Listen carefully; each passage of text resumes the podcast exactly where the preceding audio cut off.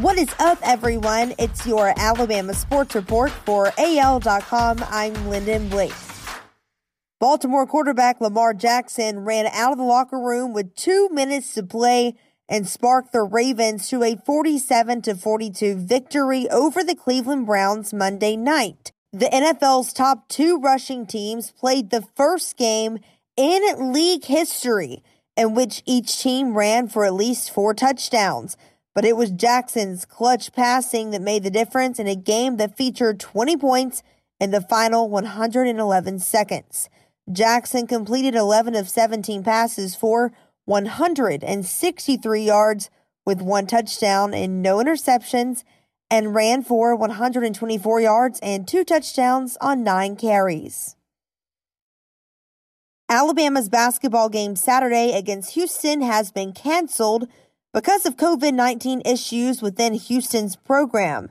Instead, Alabama has scheduled Western Kentucky to play in Coleman Coliseum. Tip-off will be at 1 p.m. Central, and tickets to the originally scheduled 2 p.m. Central game against Houston will still be honored. After Philadelphia broke a 4-game losing streak on Sunday by beating the number 1 team in the NFC with their backup quarterback, Eagles coach Doug Peterson declined to declare that Jalen Hurts would start the next game, despite the former Alabama quarterback's historic performance. In Philadelphia's 24-21 victory over the New Orleans Saints, Hurts became the second quarterback in league history to run for at least 100 yards in his first NFL start, and the first to throw a touchdown pass in that game too.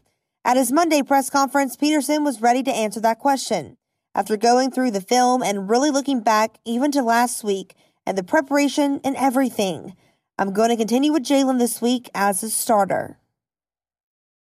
Auburn defensive coordinator Kevin Steele has emerged as a serious candidate for the Auburn head coaching job, sources told AL.com. Multiple sources even believe that Steele could be the leading candidate now to replace Gus Malzahn. Steele, who arrived at Auburn in 2016, was named the interim head coach Sunday following Malzahn's dismissal.